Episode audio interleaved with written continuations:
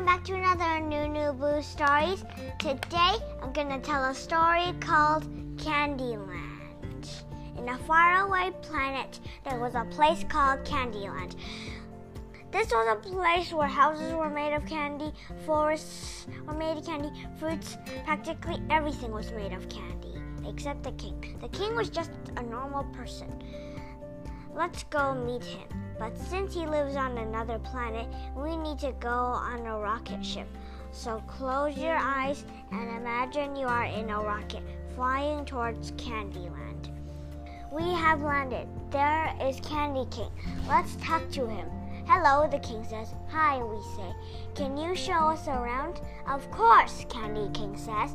We walk around while Candy King introduces us to the peppermint forest, lollipop forest, and lots more. Finally, it's time to go home. We wave goodbye and go home. What a fun adventure. The end.